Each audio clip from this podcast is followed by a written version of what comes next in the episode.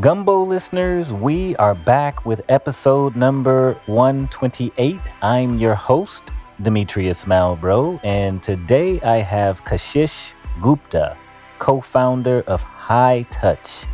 And Hightouch provides a reverse ETL platform which syncs data from a data warehouse to various SaaS tools. And Kashish also previously spent time in the VC world, ML, and working to build a better public education system. In this episode, we discuss reverse ETL, some reasons for moving data out of a data warehouse, and the critical role that APIs play in the data analytics landscape. Let's get right into this episode. Welcome to Data Protection Gumbo, Kashish. How are you? I'm great. Great to be here, Demetrius. Awesome. I am excited to have this conversation with you. And why don't we start off a little bit? Uh, let, why don't you tell us a little bit about Hightouch? Sure. Yeah, Hightouch is a business uh, we started in 2020 that really pioneered the concept of reverse ETL. And what reverse ETL is is the concept of getting data out of a data warehouse, um, where like regular ETL would be getting data into a data warehouse.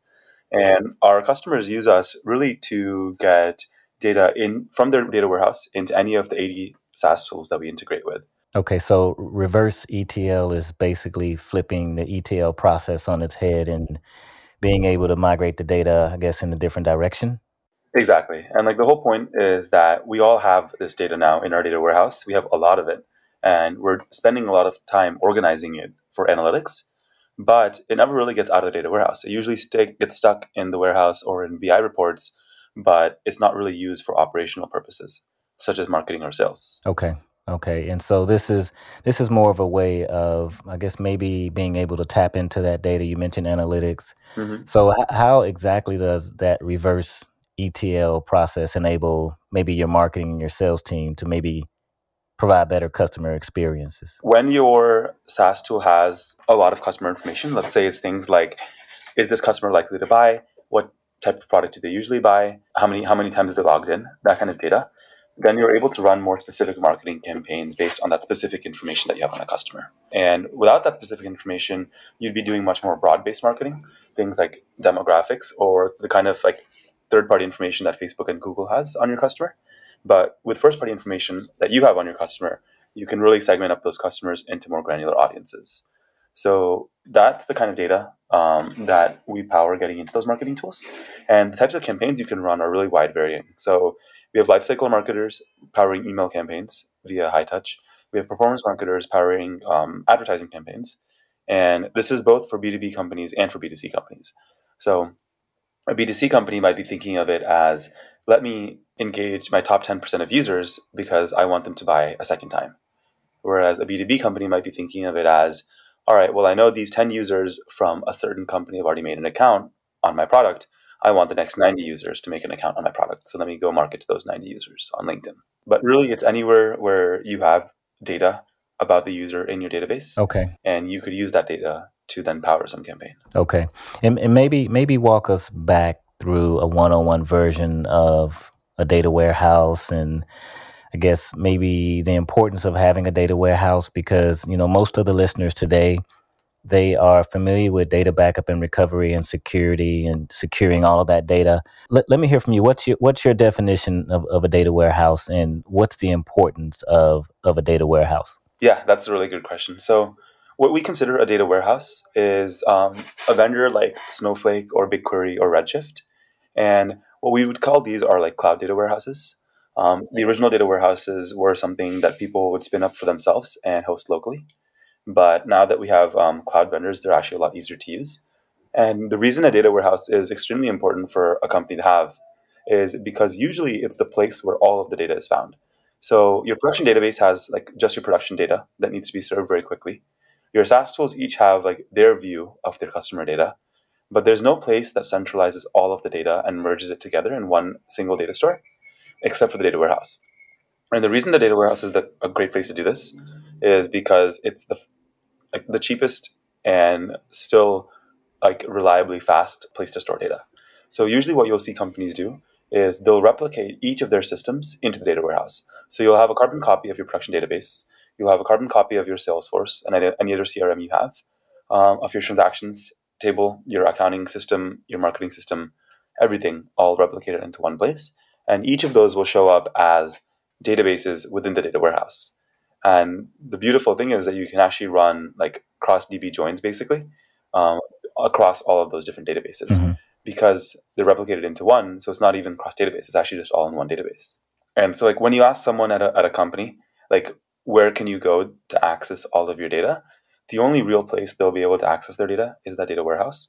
Um, and usually the UI at which, through which they're accessing it is some sort of BI tool.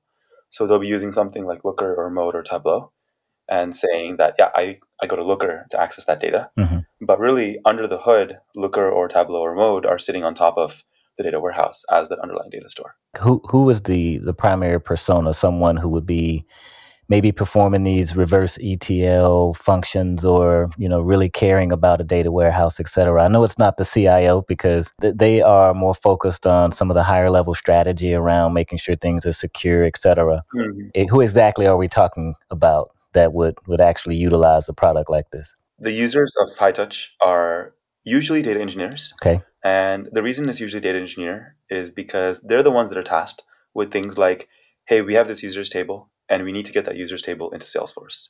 So when that task hits their plate and they now need to write a script in Python in order to transfer that data between the users database and the Salesforce instance, um, that's where they usually find out about Hightouch and then outsource that task to our product. Our product is really just like a simple way to create those data flows.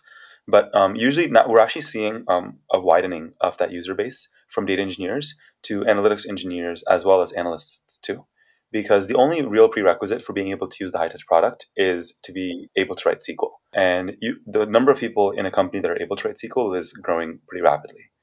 Um, the product is pretty simple. Like what you do is you give us a SQL query, and then you map the columns of that SQL query to the columns in your SaaS tool, and that's pretty much all you need to do. Then Hightouch will create a data sync for you that will send live data over that SaaS tool. So if you can kind of think about like anyone in the company that would be responsible for creating those data syncs to the SaaS tools, um, those would be the end user. Um, and they don't even have to be like the person that writes code in their company. They could be the person that writes SQL queries as well. Like we're seeing um, marketing analysts even start to use the product because they're usually the ones that are tasked with, hey, we have users that have logged in more than five times. We'd love to send them a campaign because they're likely to buy. Um, so in order to set up that campaign, um, that marketing analyst will pull up um, the subset of users that have logged in more than five times and then they'll use Hightouch to sync that audience over to multiple tools at a time. So they'll sync that audience to TikTok, Snapchat, Google Ads, Facebook Ads, and an email marketing tool all at once. Okay, that sounds pretty cool. And so, so you you've already mentioned some of some of the use cases, but um, I, I, understand I was poking around on your site that there were three primary use cases for reverse ETL and operational analytics is one. I think you mentioned that. You touched on data automation a little bit, and um, I'm looking at data infrastructure as well. Would you like to expand on that? I think there's a good way to frame like the common use cases of Hightouch, which would be like, what business team does this serve? So usually someone like, for a B2B business, uh, sales is the revenue generating team or customer success and so usually what people will do is they'll augment their B2B customer data using Hightouch. And so that'll be in something like a sales CRM or a customer success CRM like Gainsight. Um, and what that will involve is something like here's the resources that customer has set up, here's how many APIs they've consumed, um, and here's the like the number of like times they've, for example, like engaged with our application or number of users they have in their workspace.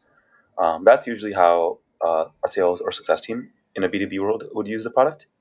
And then in the B2C world, we have like two different use cases. We have the marketing use case, as well as like I'll call it like the lifecycle marketing use case, as well as the performance marketing use case. And so it alternates between um, are we trying to engage existing users and get them to do actions more and more.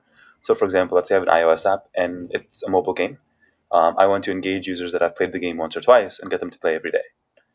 Um, that's the kind of campaign that we would run. Whereas, like for performance marketers, it would be more like we have these people that have engaged with our website and they have not converted yet. So they visited my checkout page, but they've never purchased something from me. Um, and so I want to re-engage that person because they've abandoned cart to purchase at some point in their life cycle. So Imperfect Food is one of our customers, and they they have a grocery box of like foods that are like imperfect looking but perfect quality, and they want to engage customers that have been on their website to re to um, eventually check out, and so they run Facebook ads and Google ads through our product. Okay, and so th- this is dealing with a lot of data. So there's multiple copies of data, and data warehousing by itself is just uh, a, a lot of data. You're talking, you know, maybe terabytes and petabytes of Mhm. data that you're dealing with. Um, what is is is there a challenge with just trying to protect this data and make sure that the data is secure? Are there any challenges around uh, the the security factor of you know manipulating the data or trying to pull analytics from it? Uh, yeah, so there were. Um, when we first built the app, we were actually kind of like, we didn't feel comfortable shipping the app without thinking about how to make data not reside in our database. So, like, we had this option, right? We, had the option of um, replicating data from the customer's data warehouse into our own database and then into the SaaS tool. And when making that decision, we didn't feel comfortable actually doing that because we didn't want the liability of having that customer's data reside in our database. Um, so it was actually purely like a measure to make sure that we didn't have to take on extra, extraneous liability. Um, and so from day one, we actually built the system in a way that the data never resides in our database at all, um, not even the logs or any sort of like temporary data store. And instead, what we did is we allow customers to provide their own S3 bucket or Google Cloud bucket um, as the staging environment for their data syncs. So what will happen is our system will pull data from their data warehouse.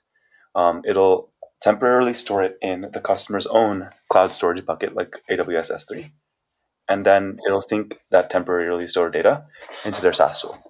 So there's not like any moment where the data is at rest in our systems, and as a result, we don't have to worry about things like, are we residing data in the right country? Yeah, Um, is it accessible? Yeah, exactly. Is it human readable? We actually get to avoid a lot of those risks, and those risks are mutual for both us and for our customers. So it's kind of a win-win. Um, and when we first did that, we did it because we thought it was the right thing to do, and we thought it was the best way to avoid liability on on um, data privacy. But ultimately, it actually ended up turning out to be a really strong value prop for our customers. Um, a lot of our customers say that other SaaS tools don't have that security, and therefore they can't use those SaaS tools. So, for example, a lot of CDPs um, don't have the ability to reside data in the customer's VPC, which means that those CDPs can't be HIPAA compliant or um, compliant with fintech standards. Whereas for us, like we don't really have to worry about like are we meeting those standards like outside of the fact that we don't store data because if you're not storing data, you're a conduit. So we're able to say that we're HIPAA compliant through the conduit exception um, on day one. And as a result, like our first big customer actually was a healthcare company called 30 Madison that owns Keeps and Evens.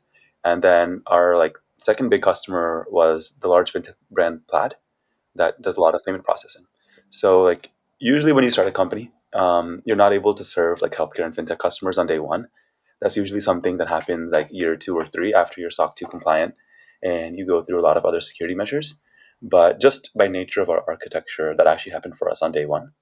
And we were working with those customers even before we're SOC 2 compliant, which now we are SOC 2 compliant, and it actually makes that process a lot easier because they get a verifiable stamp. But even before we were SOC 2 compliant, the customers felt like really comfortable with our security story. Okay, that's pretty awesome. Now, what would what would you say to a someone that's manually uh, syncing data to to some of these tools today, uh, like maybe you know the CRM platform like Salesforce or Mhm. Snowflake or you know any of these others? I know there's some challenges out there. If they're manually doing it, they have to do some scripting and Yeah, uh, some some other pretty uh, arduous task in order to get this get this done. Uh, what, what's your advice there? Do you have any any stories for us um, on how challenging it is, how hard it is, horror stories or anything? yeah, I do. Um, I wish Pedram was here. He's our head of data, and he used to write these scripts all the time at his past companies. Um, so he would tell me about the horror stories because I actually underestimated how hard it was. I thought it was something like where, all right, I pull up AWS, I host my Python script. Um, it takes me about like something like three or four days to write it, and then boom, I'm getting data into my Salesforce or into whatever SaaS tool I have. Um, talk to him. It turned out that it actually takes something more like a month to write one of these scripts that gets data into Salesforce, um, and it depends on the use case, right? Like Salesforce is not just Salesforce. Salesforce is contacts, accounts, opportunities. It could be like ten other objects, And the scheme for like how you want to sync that data might be different. It might be insert only, it might be update only, it might be insert and update. Um, there's a lot of different logic that you have to write depending on your use case, and that use case could change over time as well. So he said, "Well, I'm actually never done writing that integration because I write it once. That takes me a few weeks. I test it rigorously, and then the engineers or the salespeople or whoever it is that's requesting that integration will want some changes. So they'll want new columns to be added to that integration, or they'll want um, new tables or new objects to be added to that integration. And so the the the bigger struggle was really maintaining that script over time, um, especially as the destination APIs like the Salesforce APIs changed over time, and then as those scripts broke, you wouldn't have visibility into why they're breaking or when they're breaking. So it might be weeks before the salesperson realizes that their data is out of sync for the past week, um, and then they notify their data team, and then a month later something gets fixed, right? So you'd have like weeks and weeks of downtime in between because there wasn't a really good alerting system um, to let you know that there was something broken in between. So those were the kinds of problems. It was really like updating these to, to reflect like new columns and new data points, and then um, getting alerts when things would go wrong. Um, so that kind of is the reason why it was such an arduous process. Uh, and then that's just for one integration. So that's just if you want to get data into Salesforce. That's how much work it takes.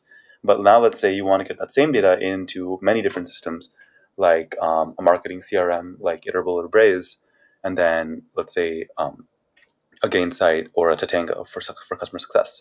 Now you have to write the whole system again for those different integrations, um, and you can't reuse what you already have.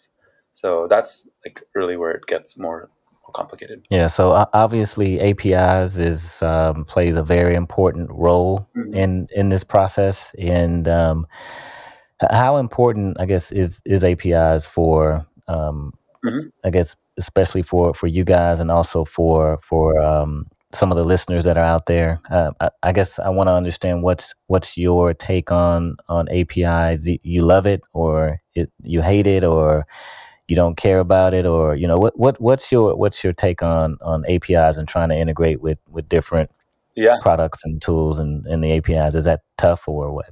Uh, well, we like to think that this is like the burden that we take on so that our customers don't have to.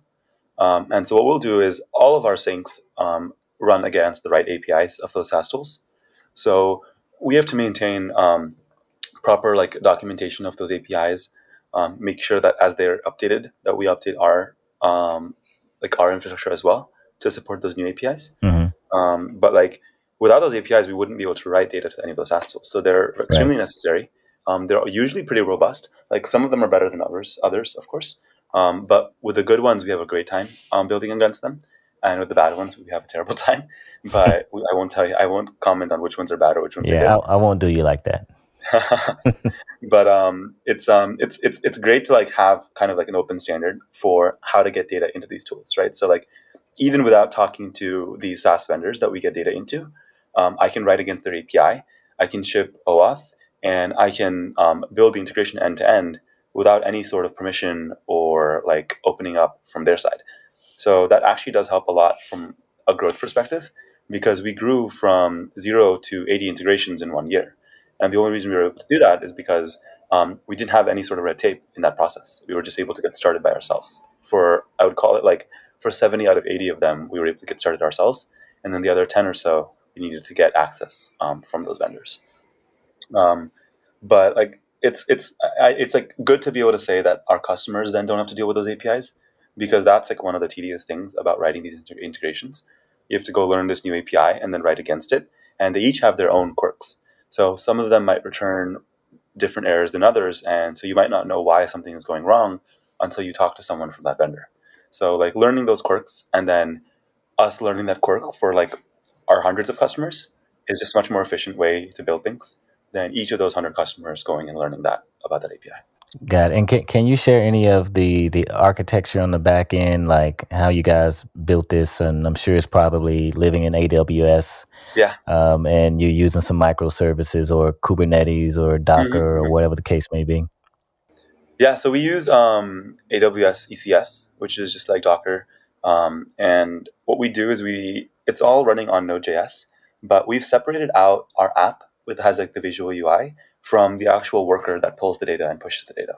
So th- therefore, like you can basically have like one really small node running the app, and that's the UI that our users use to map the columns between SQL queries and SaaS tools.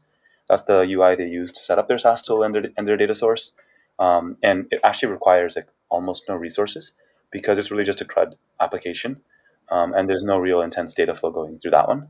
And then we have what we call our worker, and our worker actually has like millions or billions of rows of data that is flowing through it, and so those are horizontally scalable. Um, and so at any given time, we have up to 50 workers that will become on or off um, depending on how many data syncs are running at that given hour. Um, and that way, like let's say like one of our customers starts a sync with 100 million rows, and then another customer starts a sync with a 10 million rows. Um, we don't have to wait for that 100 million rows to sync before the next 10 million rows can sync for the second customer.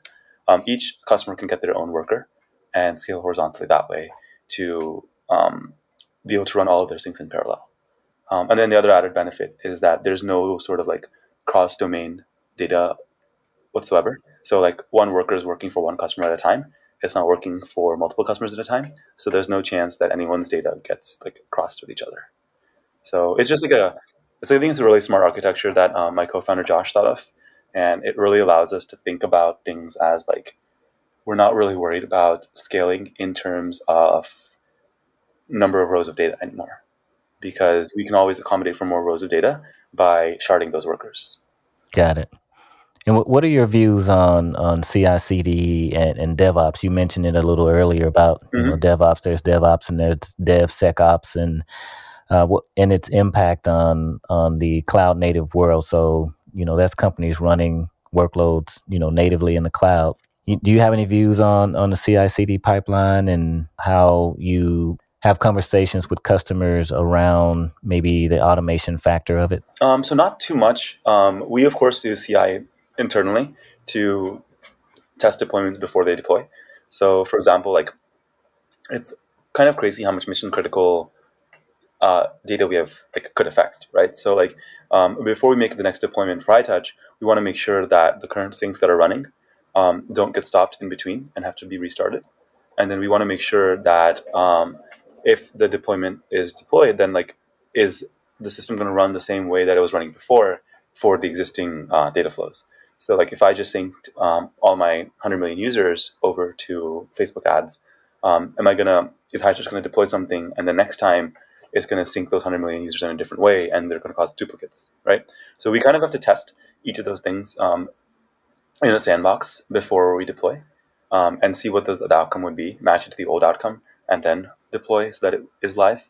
Um, and so we have that kind of like staging environment and like CI pipeline to make sure that that happens.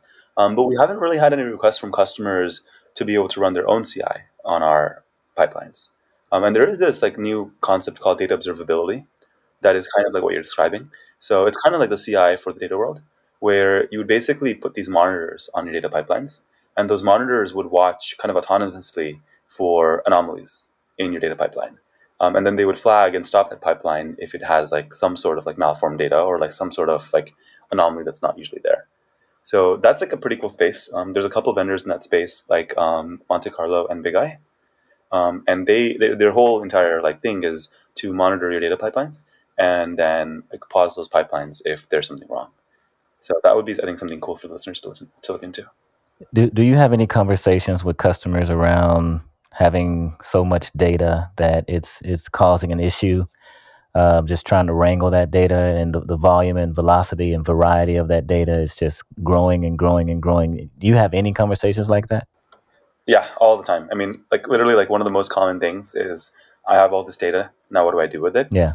Um, and it's hard because not only do you have so much data, it's in all these different like schemas, and you don't even always know where to find it. Like usually, what I hear is I don't even know which revenue table is the revenue table. Like the kind of things customers mention to us is, oh, I have these like 20 different users tables, or I have these like seven different revenue tables. Um, which one is the ground truth, or which one is the ground truth, truth for my team? Um, and if I found the ground truth, like I don't even know how it was calculated. So I might have these seven revenue tables. Um, what is the query that calculated each of these revenue tables, and why? Um, so that's the kind of organization that is like really missing from the data world, and that is extremely necessary before people can use data for their operations, which is kind of what we want. Um, and the best thing I've seen in order to create this organization and to create these kind of standards is this tool called DBT. So DBT is really how people are organizing their data models and creating a central place to look at definitions and like what are the SQL queries that are creating those models. Um, so in DBT, you can actually see like, all right, here's my data model that is creating the revenue table. It's coming from this other data model that is coming from this other data model, and that is predicated on this, this these three raw tables. So I can see which tables are like kind of like flowing into each of the, the consumable tables that are for my end users, and I can see how changes upstream reflect the downstream tables. So like that kind of like um, what is it called? Like lineage graph is really useful because you know like what data comes from where, and then the end result, which is that I have clean data models and they're labeled and they have like metadata associated with them that tells me what they're for, um, is really great because me as the end user can know, all right, well, if the DBT model, uh, if there's a DBT model for this, then it's probably the cleanest and like most like final version of that data. So I'll just use that version rather than any of these intermediate tables. And is is DBT is that an open source product? It is, yeah. Okay. Um, anyone can run it. Um, they have this thing called DBT Cloud now too. So if you don't want to run it yourself, you can just uh, use it for free online as well. What does that stand but, for? Um, it stands for Data Build Tool. Okay. But people don't really call it Data Build Tool at all. They just call it DBT. Yeah, it's the first time I've ever heard of it, but it's not quite my world. Um, but yeah, everything is just kind of converging now anyway because digital transformation, right, is the the uh, the, the bucket that that everything gets um, kind of thrown in these days. Yeah. And so data um, management and data analytics, it's it's all just kind of becoming one big uh, world that we're all playing in. Um, yeah. And maybe maybe one or two more questions before we we start to wrap up as well. If if there was a, a CIO who I guess maybe was having these conversations internally with with their teams, their engineering teams and database teams and DevOps and all of mm-hmm. the teams that you know work with large amounts of data and they're trying to make sense of it what would the conversation look like or what, what would you say to that cio if they're kind of on the fence with allowing their team um, to to maybe have an automated way to pull this data and pull this information and to maybe do a, a reverse etl yeah so it really depends on what stage of their data journey they're in um, usually like the story is that um, i haven't even got like i haven't even etl'd my data into my data warehouse and I need to justify a buying this data warehouse for the first time, which is a very expensive thing usually if you have a lot of data. I have to justify um, spending time ETLing data into that data warehouse, and then modeling that data using something like DBT. So those are like the first three steps, um, and that is really where like that CIO will be spending a lot of their decision making power um, and their budget, in fact, um, in order to buy those tools that are all prerequisites. Um, once they've done that process, buying Hightouch in order to activate your data and like make use of it in operations is pretty co- is pretty obvious, and it doesn't really take that much friction. So that CIO is usually thinking more about like how much time is it going to take me in order to set up this data stack? Um, how many resources will I need to maintain that data stack? What is the ROI? Like how can I justify to my CFO or my CEO that the ROI of spending, let's say it's like three hundred thousand dollars a year on maintaining this data stack is worth it, right? Um, and that's actually like uh, something that we love talking to users about because there's a lot of ROI there, but it's not always in the traditional way that they're used to seeing it. So CIO is usually saying, all right, the ROI I have is that because of good analytics, we're going to be able to cut costs. Or because of good analytics, we're going to be able to spend money more wisely. And that's why the, the data team usually reports up to the CFO. And then the CFO says, okay, great. Like because of our analytics, we spent 200K less on marketing and 200K less on sales because we cut like the we cut the fluff and we didn't have a, like we didn't we didn't spend money extraneous, right? So like that's usually the outcome. Um, and we're trying to like reword what that outcome is. We're trying to like change the script there and kind of encourage CIOs to think about, well, what if instead the business outcome that you drove was an increase in top line rather than a cut of cost? So instead, it was things like my sales team is more productive because they know what the u- user is doing with the application even before they talk to the user. So instead of having to get on the call and ask the user, okay, what do you do with my app? Um, they know everything about that user already because that user data is in, in their CRM. Or maybe my marketing team is getting a higher return on ad spend because the campaigns they're running are much more tuned for that customer.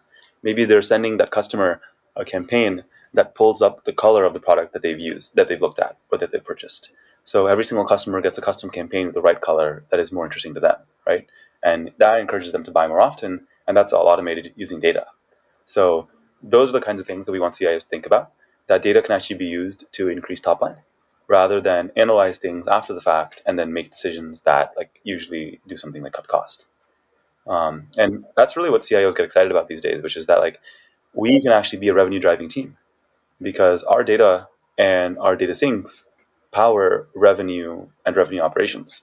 So that's I think like something that's worth digging into more at some point. But like those are the kinds of like people that are able to come in with a lot of excitement, a lot of budget, because they know that that data flow is not just going to provide anal- analytics after the fact. It's actually going to provide um, analytics that power operations. Yeah, yeah. So you you you want to you want to basically see see companies that basically they're not thinking about it just as a warehouse, you know, Right. just to tap into analytics. They want you know more of the operational use cases Mhm. Um, as to what what they could actually do with it instead of just oh, uh, I have this large amount of data. And Mhm. so um, we we just want to you know see what we could leverage that data for, but you know you're trying to operationalize it. Uh, and and more on a on a personal note, what are you reading these days? Any interesting books? Uh, yeah, so I just finished um, this book called Dune, which is a science fiction book. What Um, Dune? yeah, like D U N E. I think there was a movie about it too. Yeah, yeah. They just released the movie, I think, a few months ago. So I haven't seen the movie yet, but the book was really good.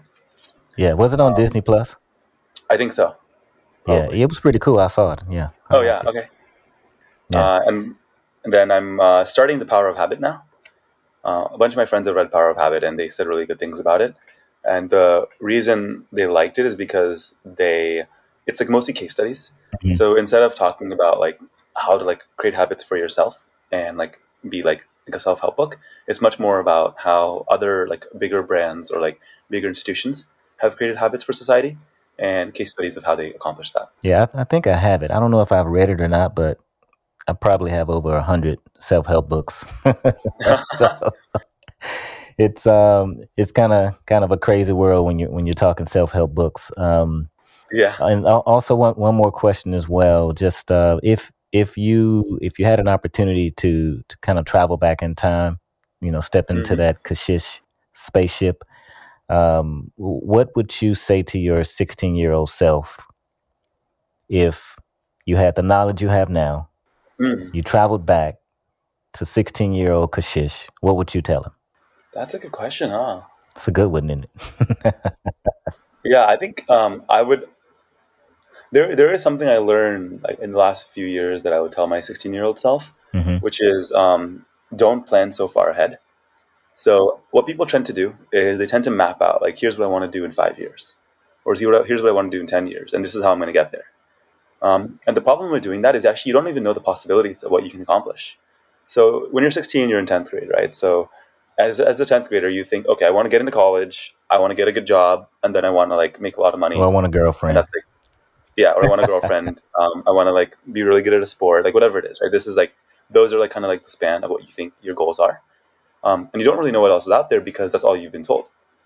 Um, my new framework is instead of planning things out so far ahead of time, like two years, five years, ten years, um, think about things at like a six month or like twelve month cadence and just reevaluate them every six months. Um, because six months from now, the opportunities that are in front of me that are available to me are going to be completely different than the ones today. Um, and then six months later, I might meet someone that exposes me to a whole new world of opportunities. For example, maybe I didn't know what cryptocurrency was or Web3 was um, a year ago. Now I do. And now the opportunities available to me are like much, much wider. Or maybe two, three years ago, I didn't know what fintech was, or I didn't know what data engineering was, right? And so I wouldn't have even been able to think of the Hightouch idea or think about like what it means to be like the founder of a Series B company at that point in my life. Um, at that point in my life, I was just trying to figure out like what do I want to do after college, right? So like that's the kind of stuff where people that plan too too far ahead, um, they've already set their path.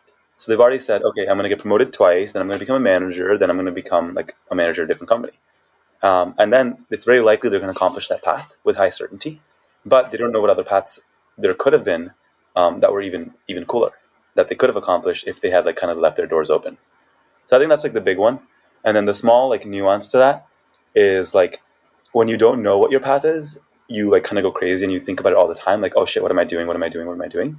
So my other that's why my other feedback to myself would be like, think about what you're gonna do for six months, finalize that, and then don't think about it again for six more months.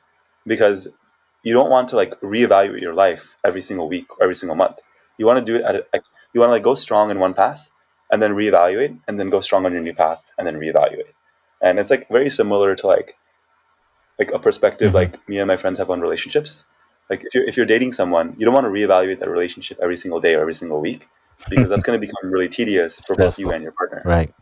Um, you want to reevaluate that relationship like maybe every six months or every like few months because that's really like the amount of time that it takes to develop like new opinions on like is this the right relationship for me? Hmm. So- Is this some of the things you, you've been learning in that habit book? No, yeah, this has just happened happened to happen uh, in my life. No books. Got it, got it. I, I've truly enjoyed this conversation, and um, just the, the, the last couple of questions and tapping into the the personal side of of Kashish. I, and I think maybe we could do a whole episode just kind of off topic of you know reverse ETL and some of these these techie type of conversations. And I, I've been teetering with the idea of maybe doing a different podcast and Yeah, having more human conversations instead of all of this techie talk. I love that. And just to wrap up, uh, is there any social media handle um, that you would like to provide for the Gumbo listeners that maybe they could follow a Twitter handle or maybe reach out on LinkedIn? Yeah, that would be great. Um, my Twitter is Kash Gupta underscore. So that's K A S H Gupta. and join G-U-P-T-A. our uh, backup and recovery And, professionals um, LinkedIn LinkedIn group. is also Just search to reach me. backup and recovery professionals and on what we're up to. LinkedIn, and you will find the group. And really until are like next time, and a half year Gumbo listeners, business, but we have a raised almost like $50 fantastic million dollars now week. in the past year and a half. And we went from zero customers January of last year to about 110 paying customers now. Congratulations. And we went from four employees last year at the beginning of last year to now like 40 employees. So wow. everything that's again like everything that's happened is not what we could have predicted. You know, like when we started 2021, Mhm. we didn't say, "Hey, we're going to grow to 40 employees and we're going to grow to two million dollars in revenue." Like we just didn't know that was going to happen. Yeah. Um, and that just comes back to what I was saying on like you can't really plan what your year looks like. You can just plan what the next few months look like. Yeah, that's awesome. And did you want to maybe uh, plug an open position that you have? You looking for some some developers or some coders or someone in marketing or something? Uh, so that would be great. We're actually very, very actively hiring across engineering, marketing, and sales. Okay. Um, and so we have a lot of senior and junior backend positions open. Um, if anyone is a backend engineer, um, our stack is in Node.js, but we're super agnostic to language. So it really doesn't matter what language you've written in the past. We're very happy to start from really like the framework of like what is good architecture, and then we you, you'll be able to learn the ropes of like Node.js really quickly. So language doesn't matter for us. And then we have um, a few different positions on marketing and sales open as well. So best way to find out about those would be hightouch.io slash careers um, for all of our open positions. And we'd love to have you guys on board. All right. And um, you you can say that Data Protection Gumbo sent you, so I can um, make sure I Yeah. get a finder's fee from Kashish.